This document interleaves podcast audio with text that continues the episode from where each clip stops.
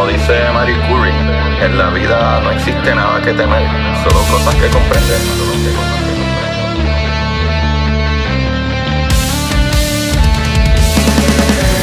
Recuerden correr y buscar la manera de aprender que más le divierta.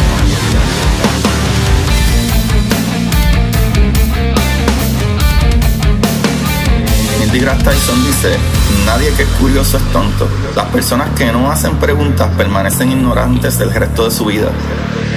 Y para ustedes, esto es curiosidad científica.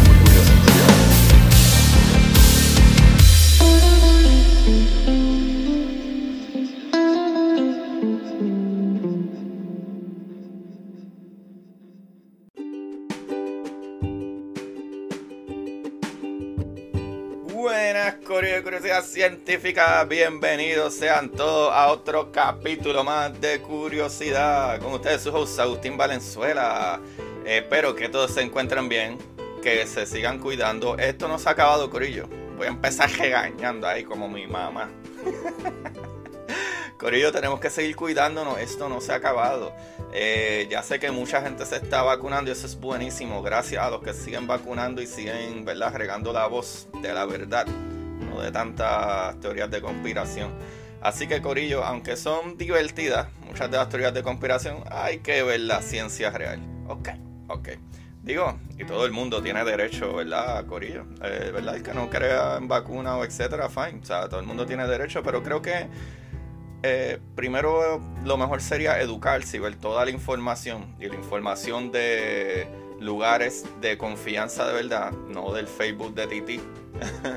y después entonces tomamos, ¿verdad? Una decisión adecuada, ¿verdad? Informada, que es lo mejor. Pero, Corillo, no vamos a hablar mucho de eso porque hoy tenemos tela para cortar. El capitulito de hoy, mira, porque hay mucha gente haciéndome un par de preguntitas de esto. Así que voy a tratar de traerle un medio resumen. En verdad no un resumen. En verdad hoy voy a hablar bien a fuego de las partículas elementales. Para que vayan entendiendo más o menos. Así que voy a hablarle un poquito de las partículas elementales para después explicarle un poquito cómo funciona entonces las fuerzas fundamentales. Porque yo en muchos capítulos menciono, no, porque si el gluón esto, o entonces eh, la fuerza fundamental fuerte, o, la fuerza fundamental débil, que verdad funciona eh, eh, a, nivel bien débil, pero funciona con unas partículas, con otras no. Entonces está el bosón de Higgs que le da masa y la gente dice, ok, espérate, es que estoy perdido como que las partes de, las partículas estoy perdido. So, entiendo que para que entiendan un poco más de física cuántica deben de entender estas cositas más fáciles. Y hoy se los voy a explicar súper sencillo y se los voy a explicar paso a paso. ¿Ok? Para que ustedes digan, mira papá, yo sé de física cuántica porque yo soy un cheche. Chavalines. Muy bien, vamos a hablar de esto ahora, ¿ok? Ok. Eh, vamos a hablar y comenzar como quien dice, con la definición de partículas elementales. So, este término se usa para designar ¿verdad? las partes más pequeñas de la materia. O sea, a principios del siglo se creían que lo más pequeño eran los átomos, ¿verdad? Todavía a principios del siglo 20, eh, ¿verdad? Básicamente, eh, los 1900 hasta los 1910 todavía estaban ahí más o menos, como para los 1920 es que se empezó a ver otras cositas, eh, aquí hay algo más pequeño que el átomo como tal, ¿verdad? Que básicamente átomo, ya cuando está a nivel atómico de átomos, básicamente son elementos. O sea que ya, ya se puede hablar de algo más grande, pero hay cosas mucho más pequeñas que es cómo funciona realmente nuestro, ¿verdad? En universo, cómo funciona la materia y cómo, ¿verdad? Esa relación, si no hubiera esa relación a nivel elemental de las partículas elementales, no hubiera la materia, ¿verdad? Eh, eh, no existiera la materia como tú y yo, ni, nada, ni el oxígeno, ni nada. Así que, ¿verdad? En un momento, a principios del, de, de, ¿verdad? Los 1900 se entendía que lo más pequeño era el átomo. Pero eh, avance en esa área de la electrónica y la radioactividad han demostrado que es lo contrario. Así que puedo empezar con un poquito de historia, que para los 1897 el gran físico J.J. Thomson, el cual hay un capítulo de J.J. Thomson, vayan para atrás, está buenísimo, para que vean todo lo que él hizo. So, este muchachito descubrió el electrón con un experimento que vayan al capítulo de J.J. Thompson para que vean que el chulo está. Pues él descubrió el electrón, ¿verdad? Que es la partícula de carga negativa. ¿Sabe? Eso es muy importante que sepamos lo de las cargas. El electrón es de carga negativa.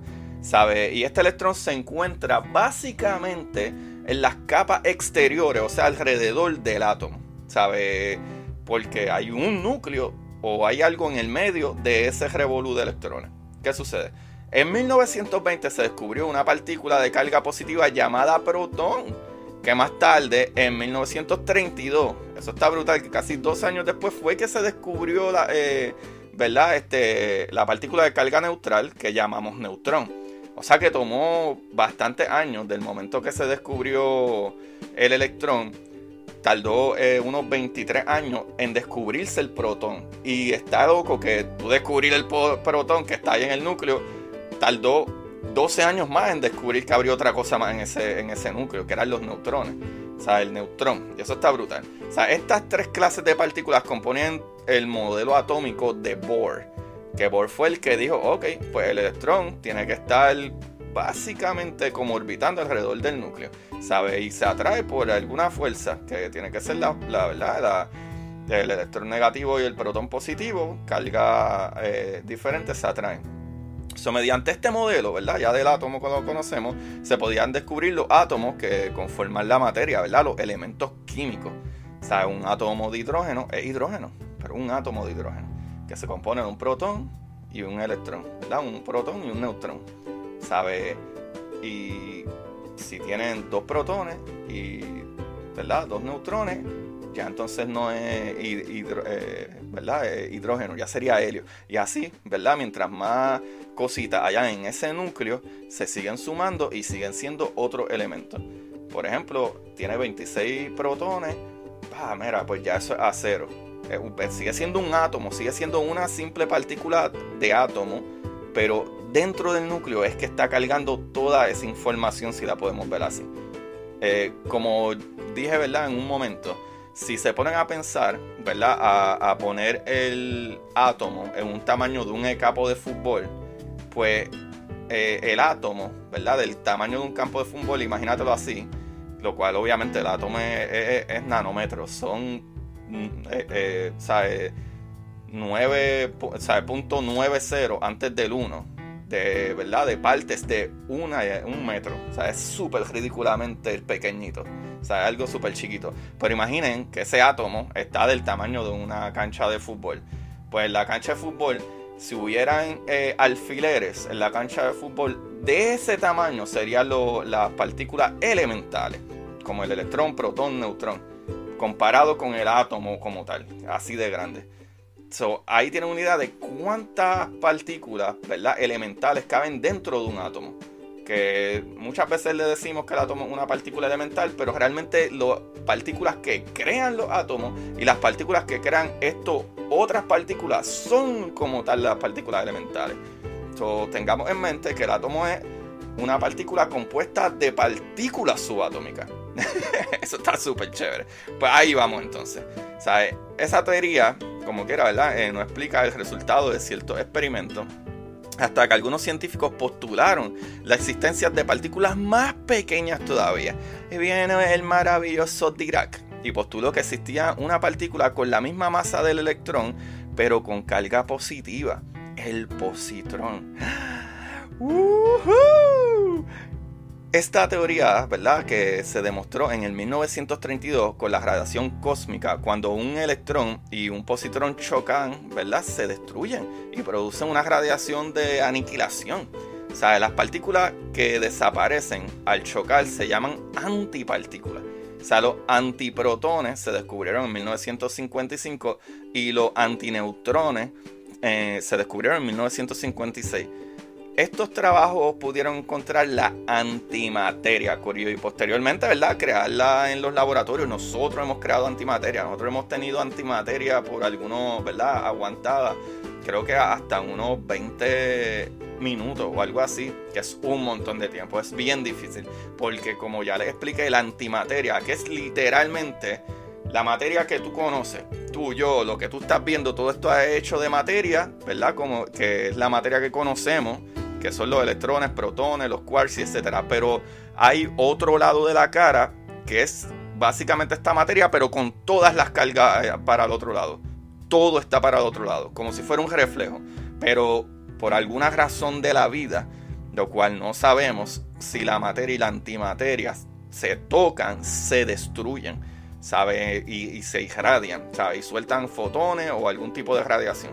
So, básicamente eso es lo que sucede. O sea que ya sabemos que están las partículas de la materia regular, ¿verdad? Que componen el átomo, ¿verdad? Y las partículas subatómicas de la antimateria. O sea que hay dos tipos de materia y esto es verdad, esto no es ciencia ficción, Corilla.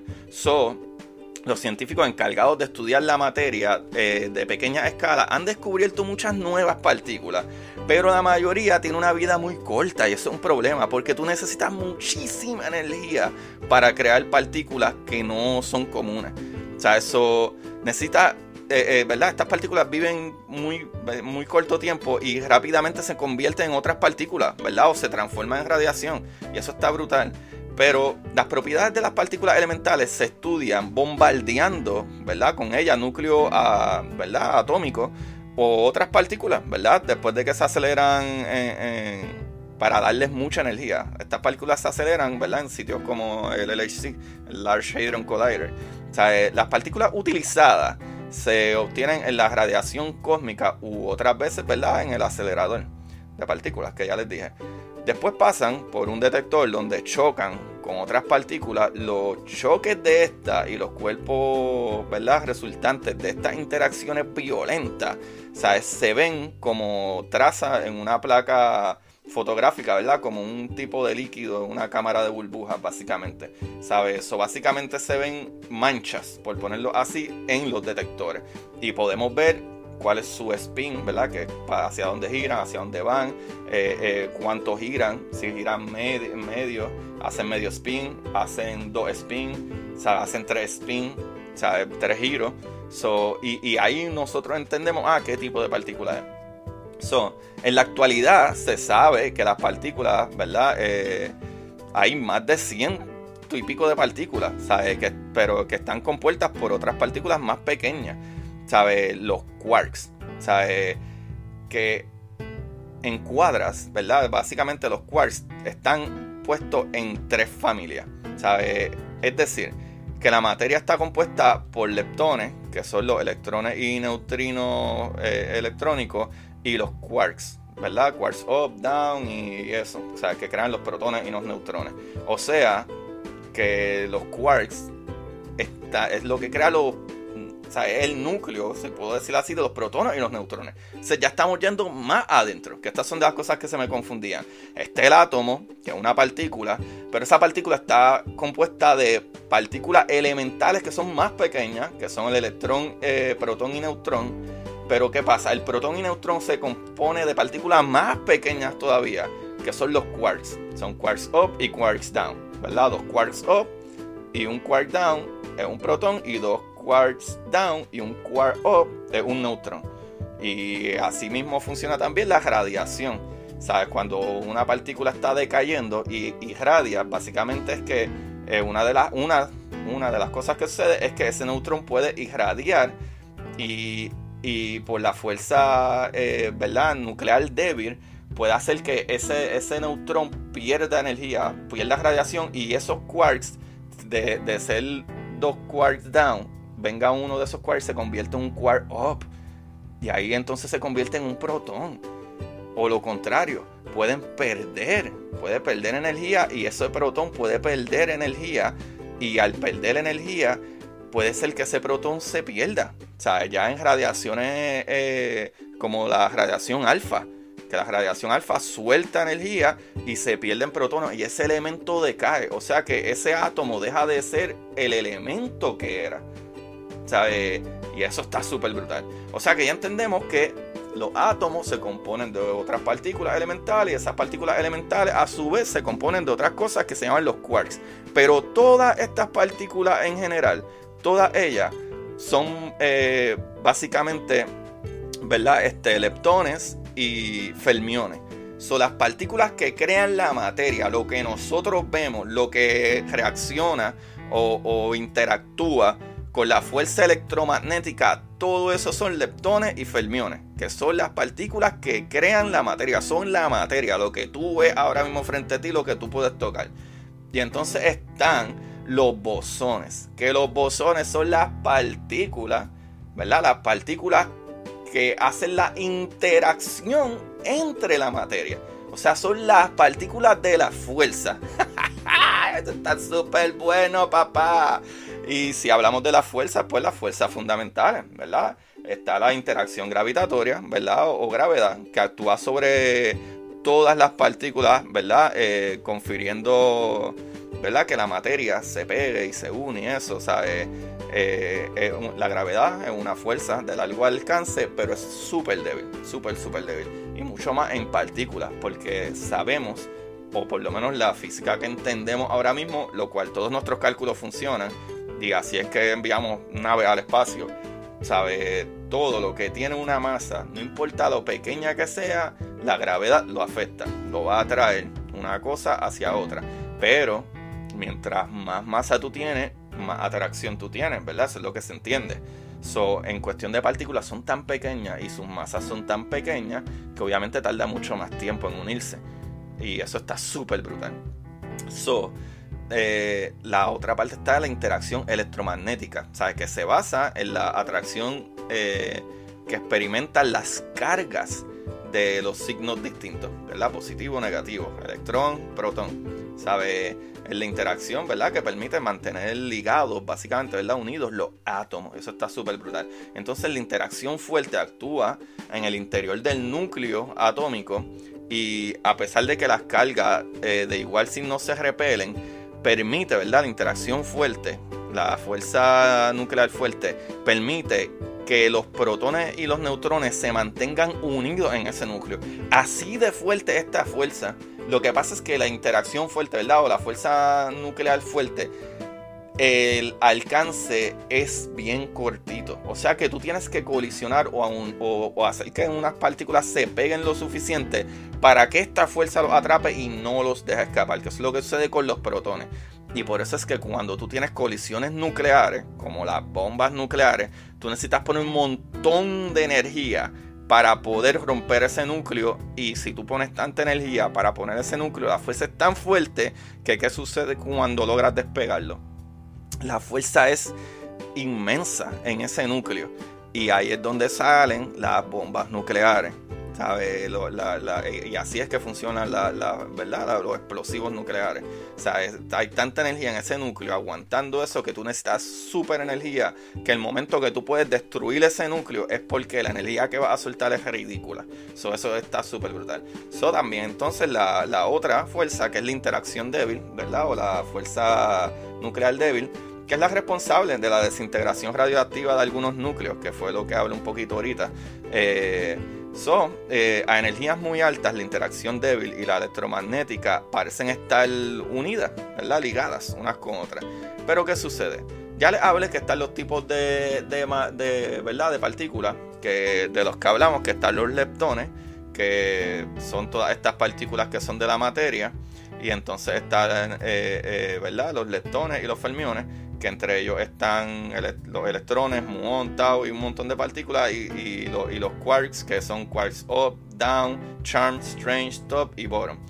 Para que sepan, los quarks, que son los que se encargan, ¿verdad?, de crear estos protones y estos neutrones, no solamente hay quark up y down, hay, hay quarks que, ¿verdad?, que, crean otras partículas y por ejemplo, en el caso de los protones y los neutrones, el protones y neutrones usan los quarks up y down. Pero hay otras partículas que usan, eh, ¿verdad? Este, la otra parejita de, de, quarks, que es el charm, ¿verdad? Que sería encantador. O el strange, que sería el extraño. Y entonces está el top quark, que sería el quark cima o de la cima. Y el bottom quark, que sería el quark del fondo. O sea, eso, todas estas cositas eh, funcionan de esa manera. So, la materia está formada por quarks y leptones, los cuales forman protones y neutrones, y los leptones, cosas como los electrones y sus neutrinos, ¿verdad? So, además existe una tercera partícula que actúa, ¿verdad? Transmitiendo la fuerza que actúa entre los quarks y los leptones, como les dije ya que esos serían entonces los bosones, que forman, por ejemplo, el fotón. Que el fotón es el encargado de transmitir la interacción electromagnética, ¿sabes? Es la que, la que le da una voz o unos brazos para que se toquen. Pues esa, esa, esas partículas se llaman bosones. Y los bosones hacen muchísimas cosas. ¿Sabe? Está el bosón que se llama el gluón, como de glue, como de pega, que esa es la fuerza que actúa sobre estos quarks y estos protones para mantenerlos pegados en el núcleo. Y ahí hace sentido, ¿verdad? Lo da fuerza nuclear fuerte.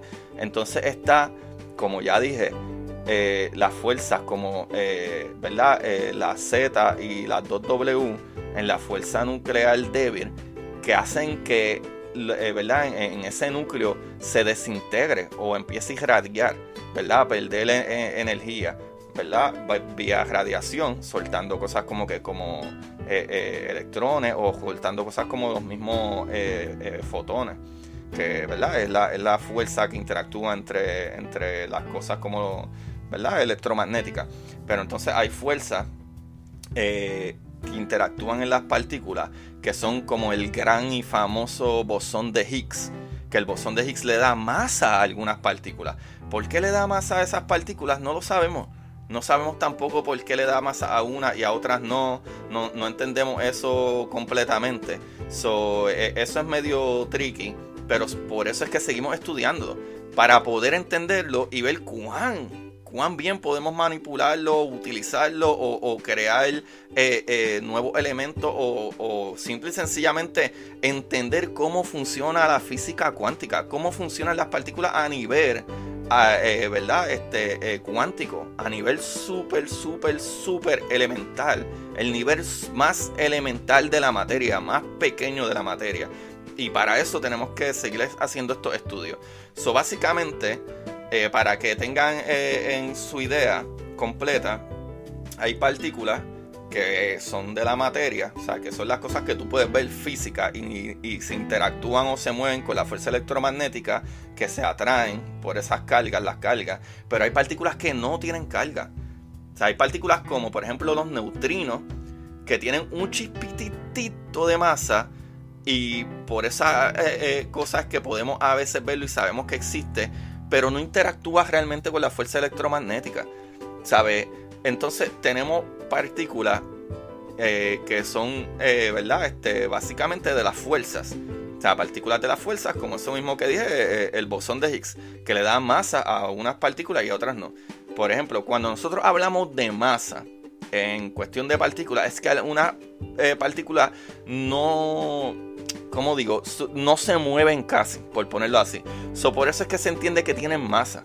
Lo cual el bosón de Higgs se le achaca, ¿verdad? O se le, se le culpa por, eh, ¿verdad? La, llamada inercia, ¿verdad? De que si tú vas moviéndose hacia el frente, se te hace más difícil detenerte y que tu cuerpo no siga hacia el frente, ¿verdad? Porque tus partículas, ¿verdad? Por culpa del bosón de Higgs, ¿sabes? Tienden a, a moverse más hacia adelante.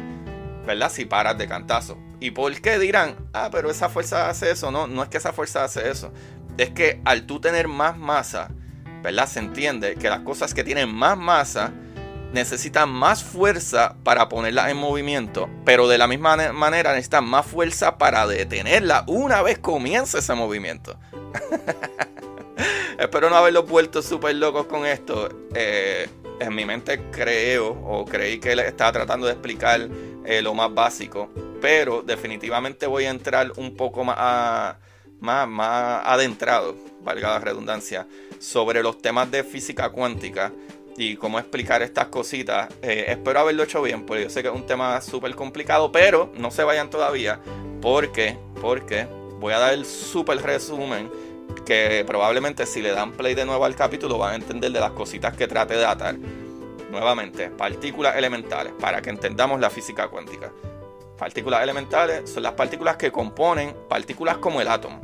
El átomo una partícula esencial, pero el átomo mismo se compone de otras partículas más pequeñas que a esas se le llaman las partículas elementales. So, en el átomo, las cosas que componen el átomo es básicamente electrones, protones y neutrones. Pero ¿qué sucede? Hay muchas más partículas. Y entre las partículas se dividen las partículas elementales que componen la materia, o sea que es las partículas de, los bariones, ¿verdad? Que componen la materia, la materia bariónica, que es lo que tú y yo vemos, la taza frente a ti, eh, whatever, si estás conduciendo tu carro, tu día. Esas partículas componen los átomos que crean con la unión de más átomos crean moléculas y esas moléculas terminan creando la materia que tú y yo conocemos. O sea, los elementos de donde crean ese carro, que lo sacaron de carbón y acero y todas esas cosas. Pero ¿qué sucede? Dentro de ese núcleo de ese átomo que tenemos electrones, protones y neutrones, los protones y los neutrones se componen de algo más pequeño todavía, que son los quarks pero hay más divisiones de quarks. Los quarks up, los quarks down, ¿verdad? El, strange y, y, el charm y el top y bottom. O sea, son tres divisiones de quarks. Up and down, de los que se componen los protones y neutrones, ¿verdad? Entonces está eh, el charm, ¿verdad? O, el apuesto, o el lindo, como le quieran decir, y el extraño. Y entonces está eh, el de arriba y el, ¿verdad? El del tope y el de el fondo, ¿sabes? Y esos componen otras partículas. Pero esas otras partículas es bien diferente crear partículas estables. ¿Sabes? Y hay partículas de esas que crean algún tipo de, de, de eh. Lo que se entiende, lo que los científicos quieren explicar es que esas otras partículas tienen que hacer algún tipo de efecto en la materia o como la conocemos a nivel atómico, o sea, a nivel de partículas elementales, ¿sabes? Y de ahí es que salen ideas como la idea del bosón de Higgs, que es una partícula que no es de, verdad de, la materia, pero es una de las partículas que crean las interacciones entre la materia. Y ahí entonces es que entre las partículas de la interacción, partículas de interacción como los fotones, las fotones es una partícula de interacción, porque el fotón no tiene ni siquiera masa en lo absoluto. O sea, el, fotón es pura energía y hace esas reacciones entre los electrones, los protones y, las interacciones eh, electromagnéticas. Pero entonces tenemos, eh, ¿verdad? Partículas que también eh, ayudan en esa fuerza, que son como las fuerzas nucleares, que puedo darle el ejemplo nuevamente del gluón, que es el que mantiene esas partículas que es glue, ¿verdad? Pegadita ahí para que no se separen y gracias a eso es que se crean esos protones y se pueden mantener ahí estables en ese núcleo para crear un átomo estable, para crear eh, eh, elementos, ¿verdad? Para crear entonces eh, moléculas, que esas moléculas crean todo lo que somos. Y entonces de ahí para abajo es que queremos entender a nivel más básico, más básico, el inicio de esto que voy a comenzar hoy con este capítulo, para que entiendan que es que a nivel más básico, después de ese nivel de partículas que se crean y desaparecen y aparecen de la nada, ese es el problema de la física cuántica. Queremos entender por qué a nivel, ¿verdad? Que nosotros, bariónicos, ya eh, más de átomos unidos, los elementos, las cosas, la materia funciona de una manera, pero cuando esas partículas están sueltas, funcionan completamente de otra manera, no hacen sentido pueden aparecer o desaparecer del universo, de la galaxia, de tu cuarto, cuando les da la gana. O simple y sencillamente reposar ahí por siempre. O eh, esas son unos de los problemas, que eso es tan súper brutal, eso está súper brutal, esos son uno de los problemas más brutales en cuestión de electrónica. Nosotros sabemos que un conductor electrónico lo que tiene es un montón de átomos y los electrones brincan de átomo en átomo, eso es lo que se llama corriente. ¿Sabes? Que, que salen esa energía corriendo por ese conductor. ¿Qué sucede? Tú necesitas cierta cantidad de átomos para que eso pueda suceder. o sea que tú puedes crear la máquina más pequeña posible hasta cierto punto, porque a cierto punto tú necesitas por lo menos una cantidad específica de átomos, porque si de casualidad tú tienes dos átomos y uno de esos electrones de esos átomos decide de que mira yo me voy y me voy a desaparecer porque sí, porque no sabemos por qué lo hace, te chavaste porque no va a funcionar la máquina, porque tus electrones decidieron desaparecerse. O sea, esas partículas decidieron irse. ¿Por qué? No se sabe. Y esa es la loquera de la física cuántica. Bienvenidos muchachos a esta primera introducción de física cuántica en esta, ¿verdad? Su programa favorito, Curiosidad Científica. Corillo, qué bueno, qué bueno que ya estamos metiendo la caja en estos problemas mayores del universo. Está brutal que de cosas tan pequeñas y básicas como partículas elementales, mira, estás tú, ese muchachito, muchachita maravillosa y bella, ¿eh? Qué lindo, ay, mira, eh, mi Loki que está por ahí, indito, que envíenle, envíenle besitos a mi perrito Loki que le hicieron una te está más changuito, andito. Pero nada, Corillo, se les quiere como siempre. Búsquenme en Curiosidad Científica Podcast en Instagram. Escríbanme. Ustedes saben que yo siempre contesto. Todos los que me escriben les contesto. Pueden, pueden preguntar por ahí, no sé. Este, no sé ni a quién le van a preguntar, pero yo contesto. O sea, eh, yo doy fe de eso y estoy seguro que nadie va a escribir, ah, en bote yo te eh, hablé y no me contestaste, pues yo siempre contesto. Así que me pueden escribir, buscan Curiosidad Científica Podcast en Instagram y Curiosidad Científica en Twitter. Eh, también pueden conseguir mi libro, Curiosidad Científica, El Universo en Arroz con Habichuela, en Amazon. Vayan a Amazon y busquen mi nombre, Agustín Valenzuela Alvarado, o busquen Curiosidad Científica, El Universo en Arroz con Habichuela. O me pueden escribir al inbox y yo se lo envío, mira, autografiadito y todo, papá, autografiadito. Así que nada. Esa es una de las cositas lindas que pueden hacer por el podcast. Aparte de eso, pueden darle like y share en cualquier aplicación que puedan darle like y un rating. Por favor, háganlo. Envíenselo a sus amigos y a su abuela, a su mamá, a su tía, a todo el mundo. y eso no les cuesta nada. Eh, y la otra manera, que es la mejor manera de ayudar, eh, sería ayudándonos aquí en el link abajo en la descripción de eh, Anchor Listener Support desde 99 centavos al mes. Esos son 3 centavos al día, Corio. 3 centavos al día. Ustedes gastan más chavos que eso al día en porquería. Pero nada, disfrútense la porquería porque yo soy igual. A mí me da por comer galletitas y no me puedo aguantar. Pero Corillo desde 99 centavos, 4.99, 9.99, lo que ustedes quieran aportar en Anchor Listener Support y nos ayudan para este equipo y este sonido súper brutal. Eh, y el equipo de grabación que no es gratis, el estudio no es gratis. Eh, para que tengan este sonido y esta edición eh, no es gratis. Nada, Corillo, ya lo saben, ahí se les quiere un montón y como siempre busquen la manera de aprender que más le divierta. Pero antes de irme, tengo aquí un librito que estoy escuchando. Este lo estoy escuchando, que se llama Alibi Jones. Se llama, se escribe A-L-I de punto B I de punto y Jones de Jones. Alibi Jones, está bien bueno, es ciencia ficción. Escrito por Mike Luoma. Mike Luoma. Alibi Jones, está súper cool. Eh, se lo estoy escuchando. Estoy cogiendo un gustito a esto del audiobook, Corillo. nunca lo había hecho, está súper entretenido. Si no está haciendo cositas escuchar libritos está bueno. No de física o ciencia, porque te pierdes y tienes que estar un poco. Pero estos libritos así de ciencia ficción están buenísimos. De verdad que sí están buenísimos, buenísimos. Así que, Corillo, ya lo saben. Como siempre, busquen la manera de aprender que más les despierta. Se les quiere, chequeamos. Bye, bye. ¡Qué emoción! El Ingenuity Polo. ¡Yay! En verdad, esto lo estoy grabando, Corillo, el martes 20. Pero va a salir para el lunes. So, probablemente para el lunes a lo mejor en Junior y Polo nuevamente, no sé. Así que vamos a ver. no quería decir la fecha que lo grabe, pero es que estoy, tengo un vuelo de medio negocios. Eh, deseenme suerte y éxito, lo que me quieran desear. Así que gracias. Anyway, ya lo tengo, no me molesto más. bye bye. Y para ustedes, esto es curiosidad científica.